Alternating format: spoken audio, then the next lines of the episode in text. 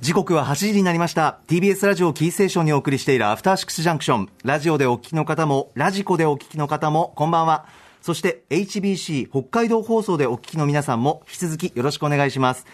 パーソナリティのライムスター歌丸さんはこの時間東京 MX に行っているため金曜のパートナー TBS アナウンサー山本貴明と脚本家映画監督スクリプトドクターの三宅龍太さんとお送りしています。よろしくお願いします。よろしくお願いします。さあ番組では皆さんから今週のアトロクを振り返るメッセージお待ちしております。あの曜日の特集が良かった。あのライブが最高だった。あの話を何度も聞き返しました。などなど皆さんのハイライトもお待ちしております。メールアドレスは歌丸アットマーク tbs.co.jp 歌丸アットマーク tbs.co.jp ですではこの後1週間のアトロクをプレイバックしますさあ、ここからはアトロクフューチャーパストです。この1週間でお送りしてきた情報や聞きどころをまとめて紹介して、ラジコのタイムフリー機能やスマートフォン、ラジオクラウドアプリと組み合わせて、新しいラジオの楽しみ方を提唱していきます。ちなみにラジオクラウドはスマホアプリでのみ視聴可能、聴取可能に変更になったという情報入っております。えーまた番組の公式サイトでは過去そして未来のスケジュールを Google カレンダーに載せてお知らせをしています。ラジコで聞き返す場合など参考に使ってください。では参りましょう。ここだけ聞けば1週間がわかるアトロクフューチャーパストパスト編。3月30日月曜日から本日金曜日の8時までこの番組のパスト過去を振り返っていきます。本日も各曜日のアナウンサーが振り返っています。まずは30日月曜日。月曜パートナーの熊崎和人です。6時台最初のコーナーカルチャー最新レポート。新型コロナウイルスに立ち向かう人々を応援するプロジェクト。カルチャーの逆襲。下高井戸にある老舗映画館下高井戸シネマの木下遥代表と電話をつなぎました。そして6時台後半のカルチャートーク新潟在住の覆面プロレスラースーパーササダンゴマシンさん。新型コロナとプロレス工業ひらがなマッスル2についての考察でした。これまでの昼心霊スポットとはガラッと変わったトークになりました。3月26日の木曜日に実施されましたひらがなマッスル2ですが人気のあの2.5次元ミュージカルにあやかった2.9次元プロレスこれどういうことかと言いますと一度漫画化をしてそしてその漫画化したストーリーに沿ってリング上で展開をしていく。こんな考えよく思いつくなというその発想力そして常に進化をしようというマッスルの心意気。びっくりさせられました。本当にすごいです。続いてはこちら。7時台はスタジオライブや DJ をお届けする音楽コーナーライブダイレクト。ミスタービーツこと DJ セロリさんによるヒップホップ R&B スペシャルミックスでした。そして8時台、世界の見え方がちょっと変わるといいなの特集コーナー、ビヨンドザカルチャー。音楽ジャーナリスト高橋義明さんによる今の洋楽シーンがすぐわかる月間ミュージックコメンタリー3月号をお送りしました。ミレニアル世代を代表する女性アーティスト、デュアリパについても義明さん、それから歌丸さんも大絶賛という内容でした。あのレディー・ガガを脅かす存在にこれからまさになっていくという方なんだそうです。そして中でもさ、まあ、様々な曲を教えてくださったんですが、フィジカルという曲、私大変印象に残っていまして、一言で言うならば、本当にダサいんですよね。ただ、お二人が言っていたのは、このダサさを貫いて貫いていけば突き抜けてかっこよくなるんだというこの言葉が大変印象的でした。私も本当に貫いていくことが大事なんだなと思わされました。今週おすすめのグラビアアイドルは、山田みなみさんでした。19歳の方なんですが2020年を代表するアーティストがディア・リパンならば2020年を代表する王道グラビアアイドルはこの山田みなみさんなんじゃないでしょうか。応援し続けたいと思います。山田さん可愛いですね。ああ完全に可愛いですね。南さん？山田南さん、素敵ですね。どんな子どんな子？あ可愛いですね。ああ素敵。素敵。えー、癒されますね。あらスクール水着素敵ですね。ちょっとそこだけ切り取るとまたちょっとね。またちょっとまたありがとうございます。違う違う闇がまた。ねお世話になります。えーすいません。あのなんかね、そう、いや、いいいんだけどね、全然。こう、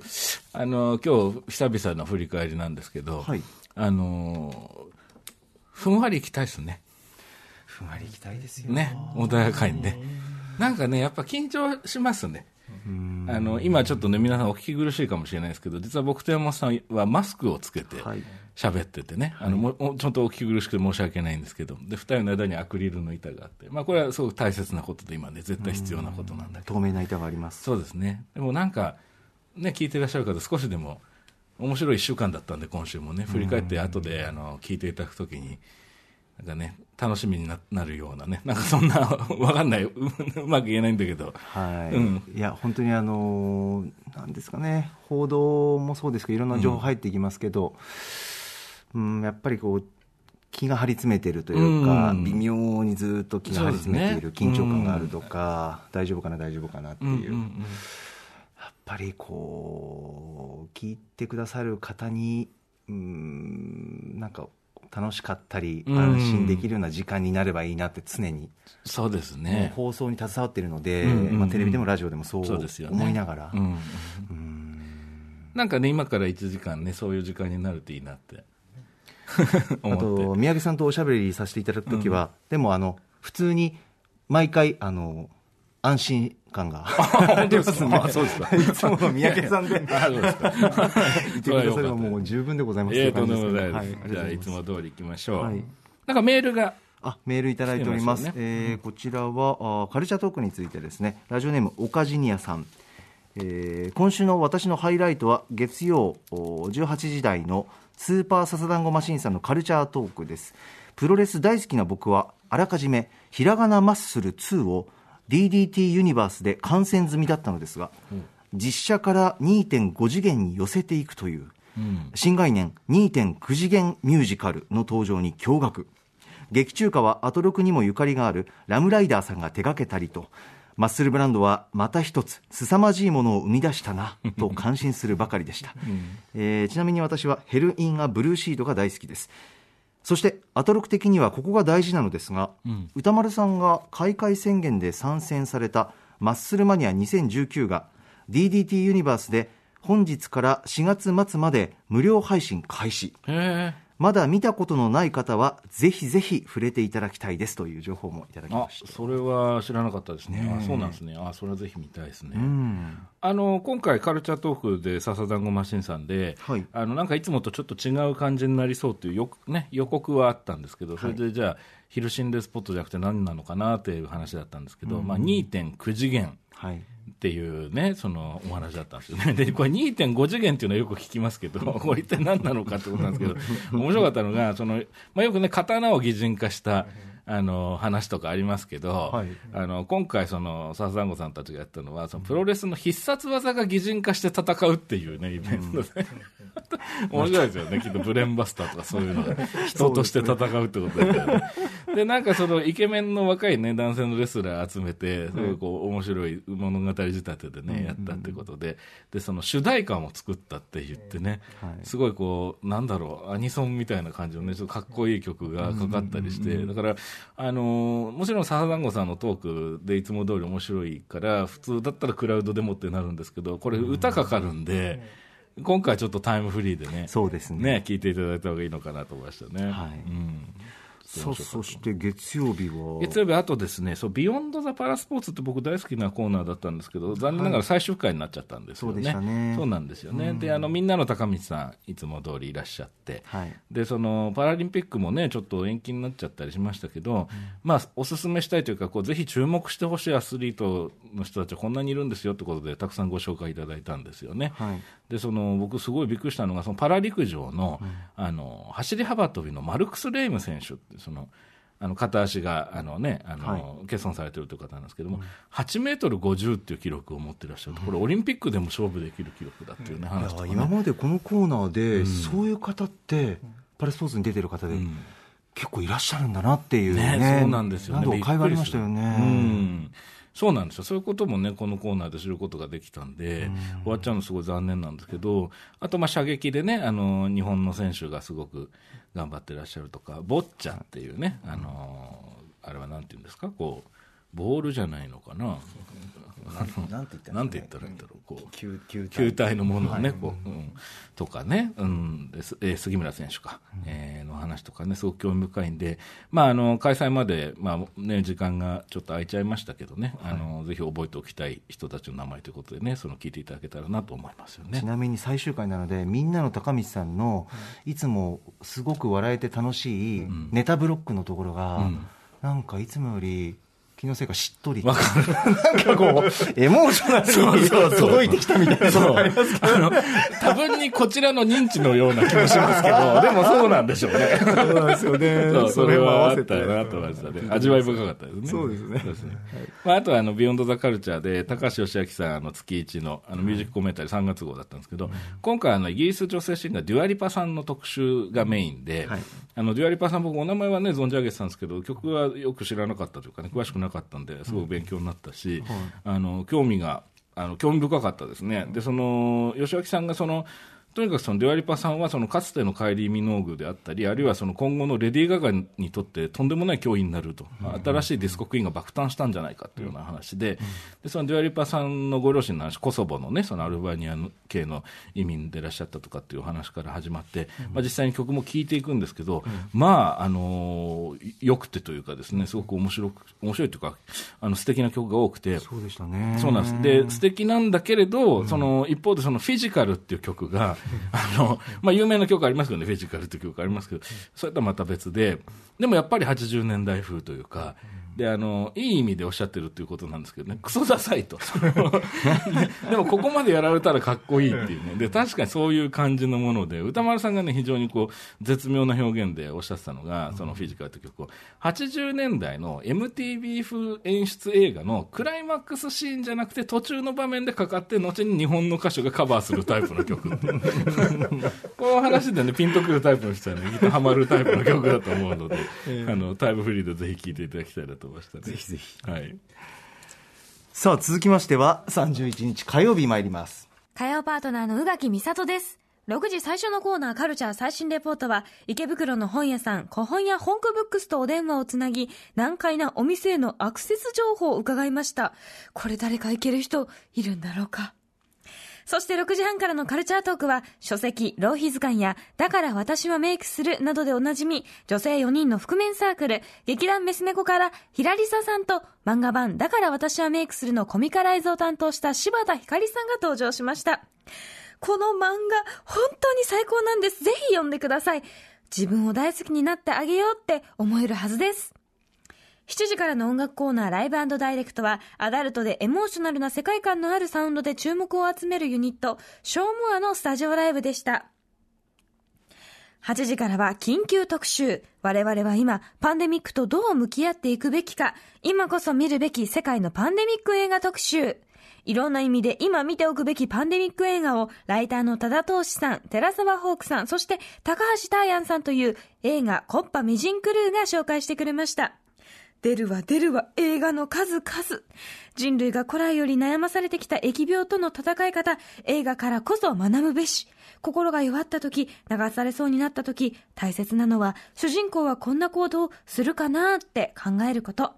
モブになるなかれ、手を洗え、デマを流すな、他者に寛容であれ、医療従事者に常に感謝。いいですか？はい火曜日でございますけれどもはい、火曜日はですね、ええあの、オープニングトークがですね、ええあの、むっちゃくちゃ笑えるんですよ。そうでしたねいや、そうなんですよね。あのね、えっ、と、まあ、要はその、宇垣さんと歌丸さん、まあ、要するに在宅で楽しむ方法は何だろうねって話から、そうですねまあ、寝ることだと。でそこから夢話っていうのになっていくわけですよね。はいで、この、こう他人の夢の話ほど微妙なものはないわけじゃないですか、そう基本的に。なんだけど、やっぱね、ねそう、そう、へえだから、そう、でもね、最高におかしかったんですよね、これが。盛り上がってましたね盛り上がったんですよ。それで、まあ、宇垣さんがどういう夢をね、あの、よく見るのかとか、最近見たのかって話から、まあ、それはぜひ聞いていただきたいんですけども、はいあとやっぱ歌丸さんが、あの、まあ、この番組でもうずっと、前の番組からもずっと言ってることですけど、一番恐ろしい夢っていうのは、その古川さんがね、放送中に、あの、協力してくれなくてギャーつって飛び起きるっていう話が今回も出てですね、これ何回聞いても笑笑っちゃうんですけど、この話。で、これに対して古川さんが、あの、申し訳ないっていう気持ちと知るかっていう気持ちの両方あるけどって、まあ、そう、全くそうだよね。だって古川さんは実際には何もしてないわけですから。隣で笑ってますけども、構成作の古川さ。んあれは笑ったなっていう。でも誰でもあるんですかね、繰り返すどうなんでしょうね。あります山本さんなんか何度も見ちゃう夢とか。私ありますね。あ、何ですか？明るい夢じゃなくてん、怖い夢ですけどうんも。あのー愛知県の方にある実家が、はい。あの、戸建ての2階なんです。2階建ての。はい。で、あの、和風、和風建築って瓦屋根なんですけど、うん2階建ての建築で。で、昼下がりに、んもう天気も良くて、うんすごくあったかい、そんな昼下がりに、2階の部屋で、パッて僕目が覚めるんですね。うんうんなんか昼寝してたぐらいの感じで、ああ、気持ちよかったってなって、で、その時にすぐ感じるのが、なんか妙に家が静かだなってなるんうですよ。ん。で、その後に、1階の方から、んキャーって聞こえるんです。うん、怖い怖い。怖いよ。聞こえるんですうん。で、その瞬間に、うん。あ、親殺されたって思うんです。わすごい話にななぜかわかるんです。うん なぜか分かって、その後に、どうしようって思った瞬間に、階段を、トン、トン、トン、トンと、おこう、ゆっくり、こんぐらいのペースうん、怖い怖い。で上がってくる音が聞こえて、うんあ、来た、もう完全犯人来たと思って、うん。なぜかもうビリビリ感じるわけですよ。うんうん。絶対刃物だって思うんですよ。うん。で、階段上がり終わって、また、で奥の部屋に自分のいる、うん近づいてくる向かってきあこれまずい逃げなきゃって思ってどうするかというと、もうあのベランダの窓開けて、うんでえっと家の屋根によじ登って、おで屋根の上からうん。地上にポンって飛び降りて、ジャンプ。でいてっつってくじきながらも足を、そのままもうダッシュして、うん。すっごい車の通ってる大通りにうわーって逃げるんですよ。で、パッて振り返って、ああ、来てない来てない、追いかけてきてない。うわーって走って、パッて振り向いて、ああ、来てない来てない来てないって言って、大通りにたどり着いた瞬間に、うんパッて目が覚めます。ええこれ怖いガチじゃないですか。皆さんに何の情報にもならない。ただただ気持ちが悪いね。怖い怖い怖いよ。怖い怖い。何回も見ます。本当ですか？三宅さんは？いや、僕も見るんですけど、僕のはもうちょいシンプルで、まあ、やっぱり2階で目を覚まして、昼下がりに。え？一生そこまで？それが怖いですよ。で、1階でなんか物音がするんですよ。ガタガタガタっていう音物がして。はい。それで階段から下を見るんですね。そうすると階段から見えてる範囲っていうのがあるわけですありますよ。ね。で、あれなんだろうなってしばらく何もないんですけど、見てると、ザザってなんか通るんですよ。その怖いよで、うわ、なんだこれ、なんか大きいのいるっていうことになって、で大きいの？そう。で、どうも、その、猛獣なのかわからないんだけど、何かお強いものがいるんですよ、その、生物が。で、あの、ガリガリガリってこう床を引っかく音がするんですよね。それで慌てて部屋に戻ると、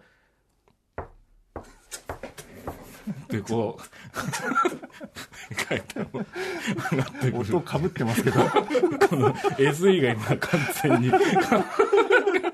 え、それはね、向かってくる。向かってくるんですよ。それで、まあ僕の場合は逃げないで、そのドアをガリガリやられて、ああ、やばい、この後破られるってとこで目が覚めるんですけど、ああ、その部屋に戻って、ああ、もうめ、そう、やばいやばいって言って、部屋の中入ってくるっていうぐらいのところうんってことなんですけどね。そうですか。あの、誰か我々を分析してもらったら、いや、本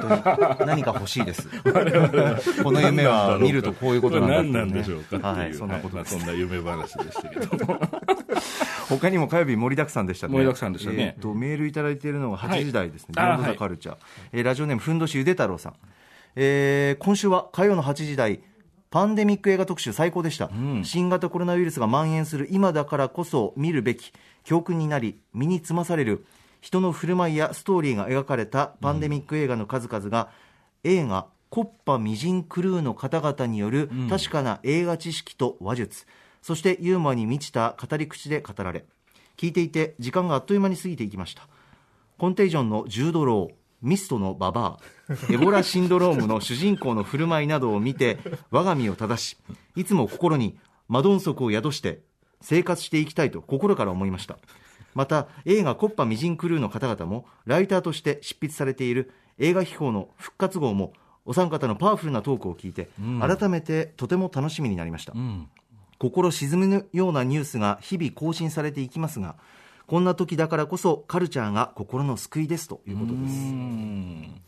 あのいや面白い特集でしたね、はい。非常に。その、まあ、今、パンデミックっていうキーワードを言うことだけでもね結構ちょっと勇気がいると言いますかね、で特にそれを映画ででどういう感じになるのかなと思ったんですけどあのすごく楽しくもこう考えさせられる。で勇気ももらえる特集になってたなと思いましたね。で僕ちょっと笑ったのがあのパンパンデミック映画、まあ、例えばゾンビだったりまあいろいろするわけですけど、そういうののまあ割とお決まりとして、はい。まあ、後半でそのどっかの村でずっとパンデミックが起きてるとあの政府が最終的にそこを焼き払うっていうクライマックスになることが多くてあのなんか爆撃されちゃったりするっていう展開が多いんですよね。ええであのそんな話をホークさんがしてて、はい。だからこう自分らも爆撃されちゃうんじゃないかっつって、戦々恐々としててううちの政府は何するんだろうと思ったら、あのお肉お肉券くれるっていう 椅子から落ちたっていう話がちょっと笑っちゃいましたよね。ちょっと笑っちゃったっていう。気が抜けたみたいな。くれるんだっていう話で、お肉券。ちょっとほほっこりしたっていうね、そのとかありましたけどね。うん、で、まあでも、その映画の紹介、いろんなあの、こういう名詞が出たりあのするので、その映画詳しくない人はもしかしてその聞く前はね、その分かるかなお話って思われるかもしれないんですけど、でもね、あの実はその一貫してお三方おっしゃってたことは本当一貫してて、要するにそのパニック映画を題材に、あのまあ、なんていうんですかね、こう人間の怖さというか、まあ、もっと言っちゃうと、パニックすることで、人間が人間らしさを失ってしまうことの怖さっていうものについてお話しされてたのかなと思うんですよね。結果人間が怖いよねっていうそうなんですよね。でそれは本当だったら、あの、そんな怖い人じゃないはずの人が、あの、自分らしさを失ってしまうんじゃないかっていう、まあ、その危うさというか、怖さもだけど、ちょっとした悲しさでもあると思うんですけども、まあ、そういうものがこう避けられるといいよねというような意味もあったと思うんです。で、僕ね、ごめんなさい。あの素晴らしいなと思ったのは、あの宇垣さんが今回は受け手だったわけですけど、まあ、宇垣さん、そんなに映画お詳しい方じゃないから、あの当然、いろいろな単語とかタイトル聞いても、なかなかイメージしにくいところもあるのかなと思いながら聞いてたんですけど、あのお三方の話の後半のところで、あの要するに、その主人公たる行動をすべきってことですかねっていうふうにおっしゃったの。はい。つまりパニック映画のその敵であるそのまあウイルスであったりゾンビであったりということに着目するのだけではなく、そういう時にその、まあ、邪魔をするさっきのね、そのミストのババアっていうね、そこだけ急にあの役者の名前じゃなくて、ミストのババアっていうのが僕も見たことありますけど あのババアだなと思います。はい。ジュード・ローとかね、マードとか言ってるのに、ミ違うんですけど。ストのババアってそこだけがね、ちょっと面もうね厄介な人いるんですよそういるんですよミストでね。まあそうそううん見てほしいんですけど。でもやっぱりそういうことで、まあ、ひるむというかね、その恐怖と不安に屈するんではなくて、そこで主人公がどういう行動を取ったかということが、まあ、実はパンデミック映画を見る上で、あの今回、今、一番学びになるのかなというような話かなと、でここがなんかこうクロスする瞬間は、ちょっと感動的だったんですよね、うん、そんなことを思いながら聞いてましたね。やっぱこの時期にちょっとどんな感じになるんだろうっていうくらいの興味本位で、うん。そういうこうパンデミックに関わる関係するなんか内容の映画とかって、見る人お多いんじゃないかなと思いますよね。と思いますね、あとシンプルに実際あの、あのコーナーの中でも触れてらっしゃいましたけどね、復活の日とかがその再生回数がすごい増えてたりとか、ね。うんうんうん。いうのもあるのであの、実は学びになることもあるし、意外と勇気づけられる部分も、まあ、ちょっと怖いですけどね、怖い描写もありますけど、あるのかなっていうような気はしましたね。はい。はい火曜日はもういろいろありましたけど。ありますね、えーあのーちょっと時間がないみたいなので、手早くいきますが、あのーカルチャートークで、そのだから私はメイクするのあのコミック版の紹介があってですね、はい。あのこれ僕も買って読んだんですけど、おまあ、現物が。本当に素晴らしい、ああのー本当に素晴らしいので、あのーこれはぜひ。あのおすすめですと。いうのはちょっと言いたかったということ。で、その時のそのお二方、ゲストのお二方と宇垣さんのやり取りも素晴らしいし、あのぜひ聞いていただきたいなと、ここはあの音源が音楽がかかったりしないので、あのクラウドでいいと思うんですけど、あともう一個だけいいですかね、火曜日ね。お願いします。あのこれはこの番組じゃないんですけど、この一個前の、そのかつてこ、あのできるかなだった時間が、ええええあの火曜日から新しいミニ番組が始まっていったんですよ。えでね、この火曜日が初日になるのかな？ええっと、でね時間的には、えー5時50分ですね、これ、TBS ラジオでしか聞けないのかな、うん、ですか TBS ね、ラジオのみ。はい。うん、なんですけどね、あの火曜日のね、エレベーターが来るまでっていう番組があってね、これ、あのちょっと聞いてないんですけど、田村真子さん、あのアナウンサーの、あ後輩です。はい、はい、があの担当されてて、まあ、TBS のあのエレベーターがなかなか来ないって話はよく歌丸さんとかね、あのされてますけど、この番組でも、エレベーターの前に田村さんがいて、あのエレベーターにあのボタンを押して、それが来るまで待ってる人に、あの出会った人に、まあ、インタビューをしていくっていう作りなんですけど、これがね、ちょっと面白いんですよね。面白そう。ね これは、あの、ちょっと化けるんじゃないかっていう予感がね、なんとなくしててですね、まあ初回なんでね、いろいろその、ガタガタしてる部分もあるんですけど。出てきた人ではなくてエレベーター待ってる人待ってる人ですね。で、その人がなぜ待ってるのか、一体誰なのかっていうことをまあ聞いていくんですけどね。これはね、遅かれ早かれ出入り業者の人も出てくることになると思いますし、これ多分相当広がるんじゃないかと。で、最終的にオチが聞いてて、はいあの、その日の結論というか、その感想を田村さんがおっしゃって、はで、それが、あ、じゃあエレベーター来たんで失礼しますって言って、田村さんがエレベーター取っていなくなるっていう締め方で、これがなかなか気が利いてて、短編を見聞いたようなね、面白さがあって。で、ちょっと音源のリアルさも含めて、できるかな、イズムをちょっと継承してるような感じもあってね。ああそうですか、うん、ちょっとね、あの、おすすめしたかったなと思いました。あらこれを皆さんぜひチェックしてみてください、ありがとうございます、はいさあ続きましては4月1日水曜日です水曜パートナーの日々真央子です。4月1日水曜日の放送を振り返ります。6時台前半のカルチャー最新レポートでは、渋谷と吉祥寺に映画館を構えるアップリンクの代表、浅井隆さんにオンラインサービスアップリンククラウドについて伺いました。アップリンク配給作品60本が3ヶ月間で2980円で楽しめるこのサービス。おうち時間に要チェックです。そして6時台後半のカルチャートークでは映画ライターの村山明さんにおすすめの劇場未公開映画3本ご紹介いただきました。1つ目、アンカットダイヤモンド。2つ目、ホースガール。そして3つ目、パッケージ、俺たちの珍騒動。すべてネットフリックスで見ることができますので、こちらもおうち時間のお供にぜひ。そして7時からのライブダイレクトは、門松俊樹さん公認 DJ のレディー K さんによる門松俊樹ミックス。そして8時からの特集コーナービヨンドザカルチャーでは、去年突然の活動休止を発表した小劇場界の異端、演劇集団キャラメルボックスについて TBS ラジオ沢田大樹記者に解説していただきました。短い時間でギュギュッと圧縮されて解説いただいた小劇場の歴史は大変勉強にもなりましたし、改めてキャラメルボックスが異端とされていた中でもいかに当時攻めていたのか、攻め続けていたのか、徹底された取材のもと大プレゼン、大変勉強になりました。私個人の青春の時間が蘇る1時間だったように思います。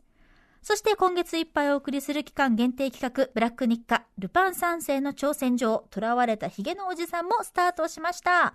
ブラック日課のホームページを逃げ回るルパンを捕まえて、1万円の Amazon ギフト券をもらっちゃいましょう。いやー、近頃なかなか宴会不足の私といたしましては、ラジオを通してお酒を楽しめるなんたる素敵な企画、来週もどうぞお付き合いください。はいそんな水曜日でございました、はえーメールいただいております、はい。えー8時台特集に関して。ラジオネームミッシェルガンエレファントかしまし男さん。水曜日は演劇集団キャラメルボックスとは何だったのか特集が面白かったのですが私は恥ずかしくもなりました、というのも私は大学生の頃よく芝居を見に行っていたのですが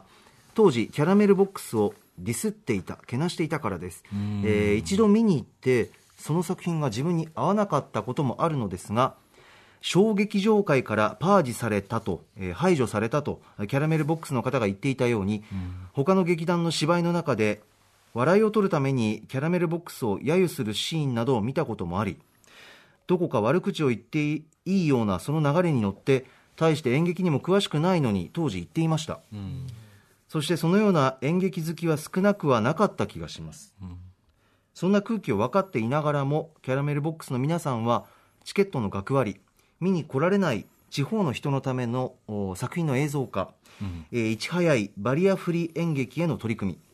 さまざまな形で小劇場界だけではなく演劇そのものの裾野を徹底的に広げたキャラメルボックスの手法とその信念、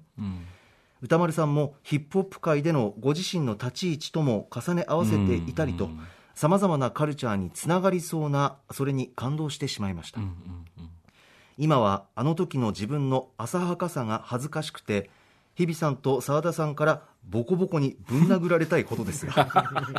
今年再演される容疑者 X の検診を見に行こうとえ自分で自分のお腹をボコボコ殴り戒めながら思いました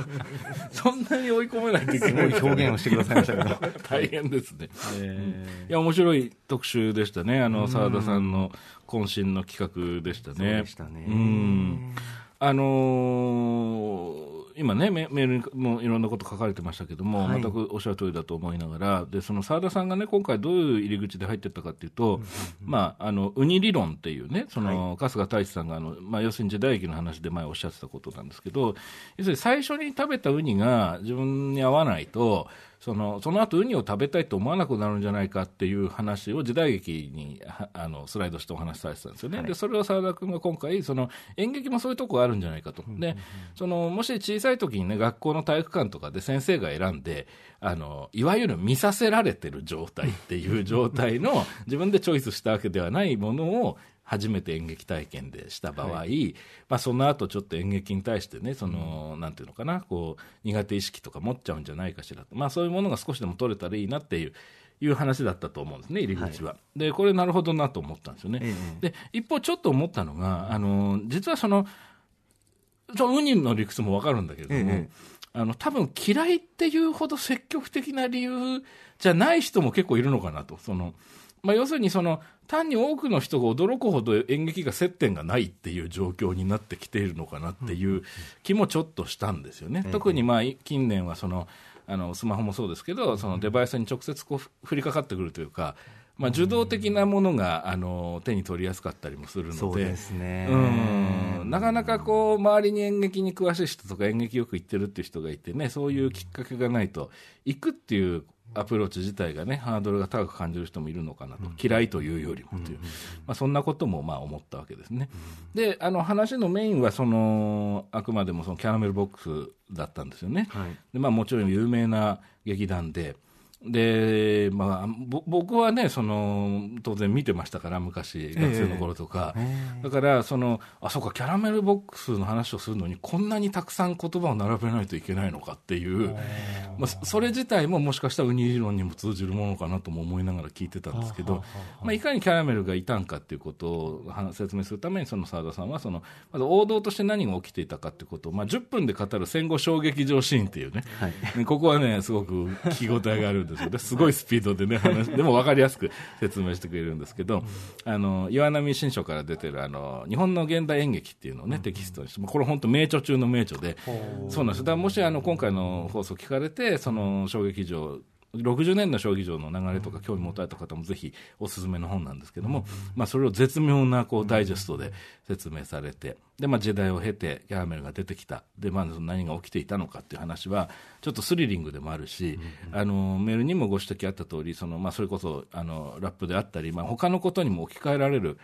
話ですよね。つまりその、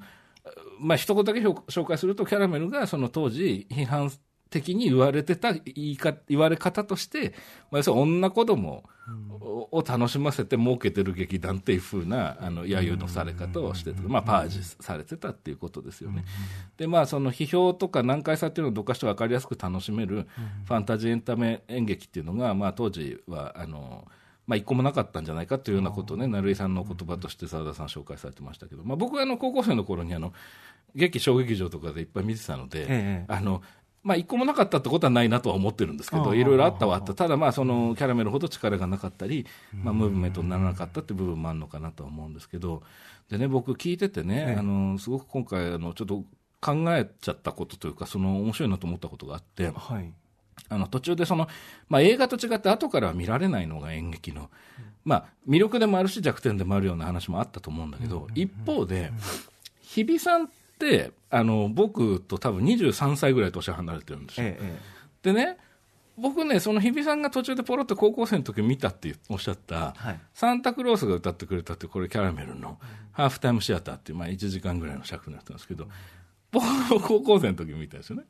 で日比さんは再演を見てて僕は多分初演を見てるんですよ。でこれちょっと面白いなと思ってこれはあの再演っていう演劇特有のシステムのおかげだとは思うんですけど、映画を例えば僕が今日比さんに何か勧めたら、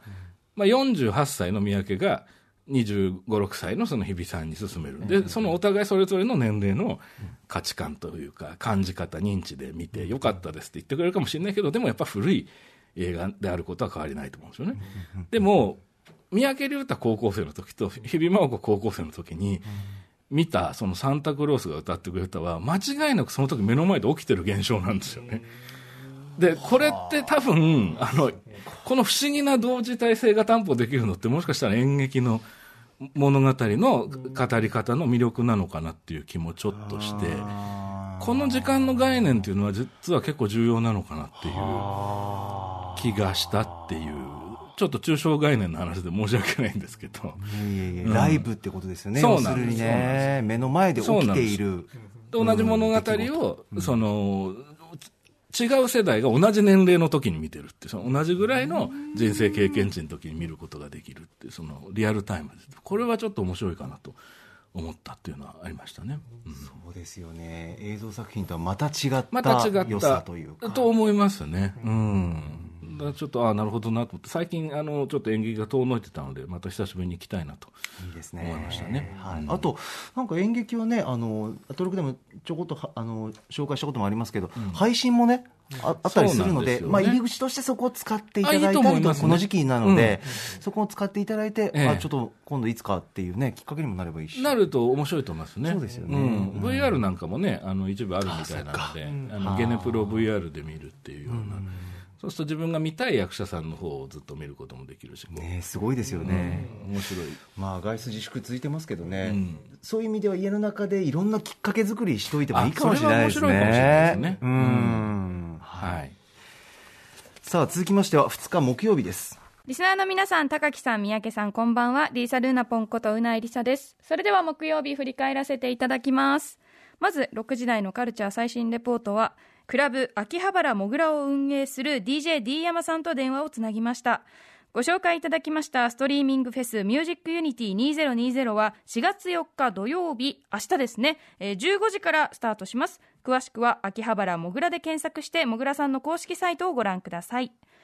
続いてカルチャートークはタレントのアッキーナこと南明奈さんが登場ですおすすめのゲームをご紹介してくれましたということで実は南明奈さん YouTube でアッキーナチャンネルという、えーチャンネルを開設しました。そこではですね、フォートナイト、どうぶつの森、デッドバイデイライト、スプラトゥーン2などいろいろなゲームタイトル配信してますので、ぜひ皆さんご覧ください。さらにですね、このチャンネルで一緒にあの視聴者の方とアッキーナさんがゲームできるようになってるということなのでアッキーナさんとゲームしたいという方はぜひチェックしてください。夢のような機会ですねそれはね。はいということで私もちょっと潜ってなんかデッドバイデイライト一緒にやれたらなと思っております。続きまして7時台のライブダイレクトは DJ 直太郎さんとシンガーソングライターの宮本美樹さんによる桜ミックススタジオライブをお送りしました。宮本さんの桜読書本当に素敵でした。酔いしれました。もうなんかホールで聴いてるかのような気持ちになりました。ありがとうございます。そして7時台後半は Spotify Present Radio できるかながいよいよスタートしました。リスナーの皆さんたくさんこれからもね Radio できるかなに送ってください。いろんな音源をよろしくお願いします。続いて8時台のビヨンドザカルチャーはこんな時期だからこそゲームの中を自由に出歩こう。なかなか斬新なテレビゲームの楽しみ方クラ散歩でゲームの違った顔が見えてくる特集。ということでゲームライターのクラベエスラさんにお越しいただきました。私のゲームプレイスタイルと言いますととにかく走って最短で物語をクリアして物語を味わったらすぐ次のゲームっていうサイクルなんですねあんまり一つ一つのタイトルにそこまでこうやり込むタイプではないのでもう物語さえ味わえれば OK っていうタイプなのでクラベさんの楽しみ方なんか目から鱗新しい楽しみ方だなとでもそこからそのクリエイターたちの意図みたいなのが見えてくるっていう話もあったのでこのゲームって作った人は何を味わってほしくて作ったんだろうっていうのをうん、考えてみてプレイしたいと思います。なんたって、バイオハザード RE3 が発売されますし、ファイナルファンタジー7のリメイクも発売されますし、ここからもう名作タイトルラッシュですから、クラ散歩してみようかな。ということで、木曜日でした。ねえ8時台面白かったですね特にね。うん。メールいただいております。ラジオネームキラキラ星さん。今週印象に残ったのは木曜日の特集コーナー。あクラブエスラさんによる「クラ散歩テレビゲームの世界を歩こう」特集です、前半にお話しされたクラベさん特有のロールプレイングゲームの楽しみ方については目から鱗でした、飲み物を買って飲んでゴミ箱に捨てたい。体力満タンでも夜はきちんと眠りたい、雨が降ったり雨宿りしたいし仲間とは並んで歩きたい、服を買って着替えるときは道端で着替えるなんてありえない。などなど。そうか突っ走ったり打ちまくったりするだけがゲームではないのねと知りました、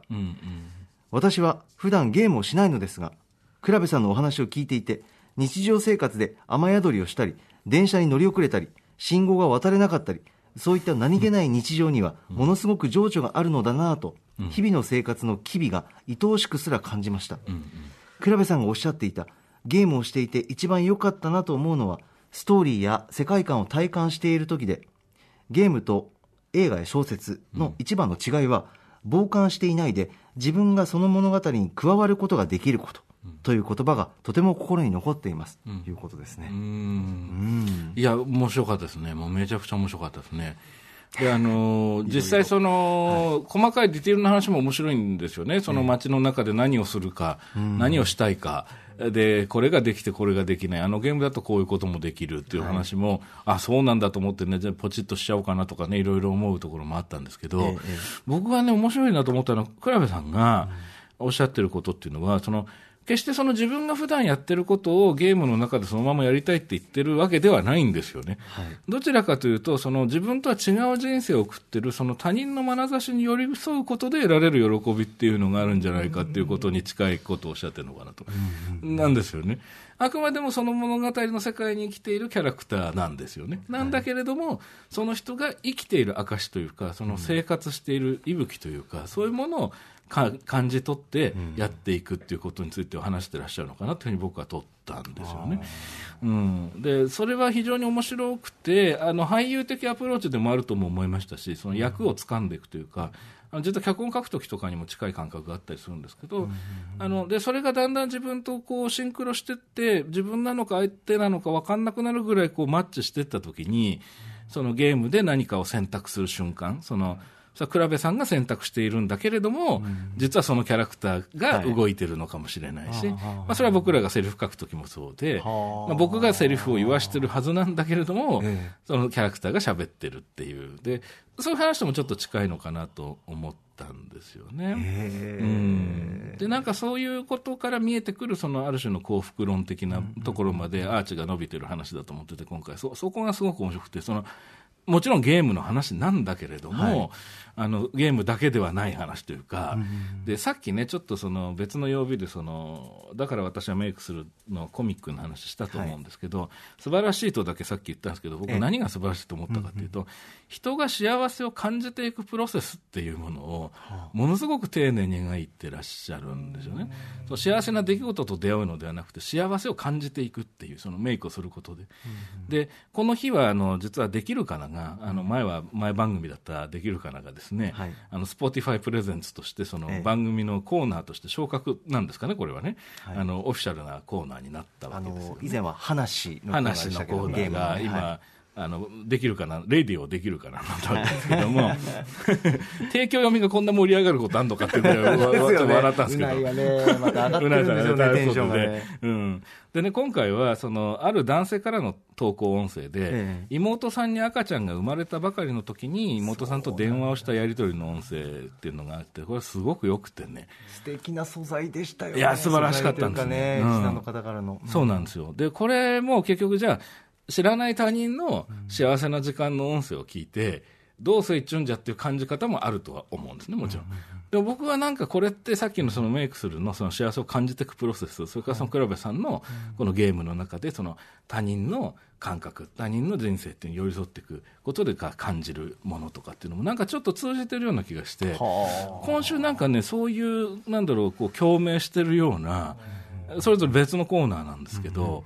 なんかね、ちょっとそんなことを感じたりして、面白いなと思ったんですよね。木曜それでいうとねカルチャートークも南明菜さんアッキーナそうそうそうもう幸せを感じるこのゲームの話ですしそうそうなんかですよ確かにリンクしてるそう。なんかそんな木曜です。そうなんですよ。アキナの幸せは、あの、殺人鬼としてこうね、あの、人を逆さずりすることは幸せっていう。そうですよね。彼は笑ったんですけどね、彼女らしいなっていう。あとやっぱりそんなにゲーム詳しくない自分からしても、このビヨンドザカルチャーの特集とか、やっぱりこんな時期だからこそ、ゲーム内で、バーチャルの世界でやっぱ開放感っていろいろ感じられるところ、ん。こ心地よさ感じられるところ、世界があるんだなっていうのもね。そうですね。まあこれちょっとあ感じましたし。うん、あのそれは本当思いましたね、だからなんか変な話、全部つながってるというか、全部、あの人のことも自分我がことのように思うこともできるし、あの別に自分だけが一人で全部背負うこともないしというような、なんかいろんなことにつながっていく話なのかなと。そうですね。ん。いや、皆さんぜひぜひ聞いてみてください。はいさあ、ということで本日振り返りで紹介した各コーナーはラジコのタイムフィリー機能、スマホアプリ、ラジオクラウドでもお楽しみいただけます。以上ここまでアトロクフューチャーパストパスト編でした。この後は来週1週間のアトロクの予定をまとめてお知らせします。では来週1週間のアフターシックスジャンクションの予定をお知らせします。まずは4月6日月曜日。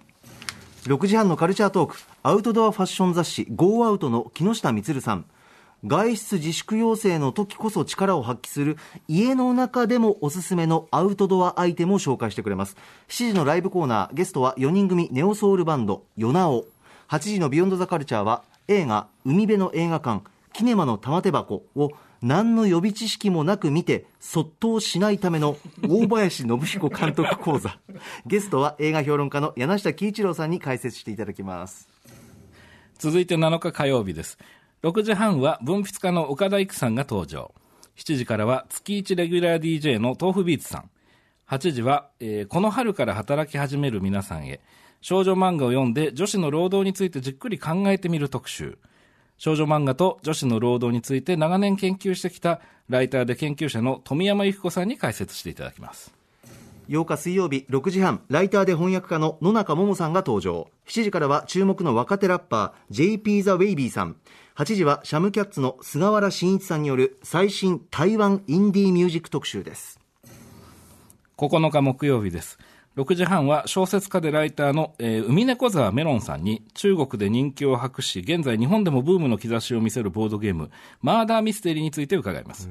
7時のライブは、イギリス発祥のダンスミュージック、ハードコアライブのアーティスト、DJ 島村さんと MC ストーンさんが登場。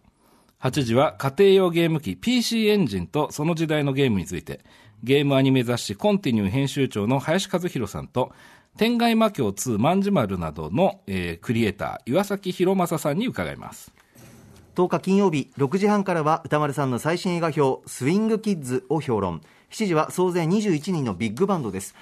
ジェントルフォレストジャズバンドの DJ ミックス with リーダーのジェントル久保田さん。8時からは1週間の番組を振り返るアトロク Future Past 映像コレクターでビデオ考古学者のコンバット REC さんとお送りしますさあそんな来週でございます、はいねえあっという間に時間来てしまいましたけねれども、え、あっという間でした。大林信彦監督講座そっとしないためのね。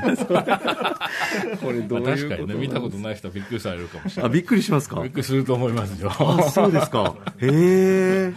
そうなんだ。まあ独特ですからね。うん。8 時から火曜日ですね、女子の労働、まあ、ちょっとこんな状況続いてますけどね、そうですね。ちょっとこれ聞いていただいて、なんかもね高めていただいて、ね。ね。気持ちの準備みたいな、うん。ねそういう風になるといいですね。に思いますね。はい。いやあと紙クリエイターも来てくださいます。し岩崎さんですね。岩崎さんね。来週もぜひお聞きくださ、はいい、楽しみです。三宅さんありがとうございました、はい、こちらこそありがとうございました。また来週です After Six Junction.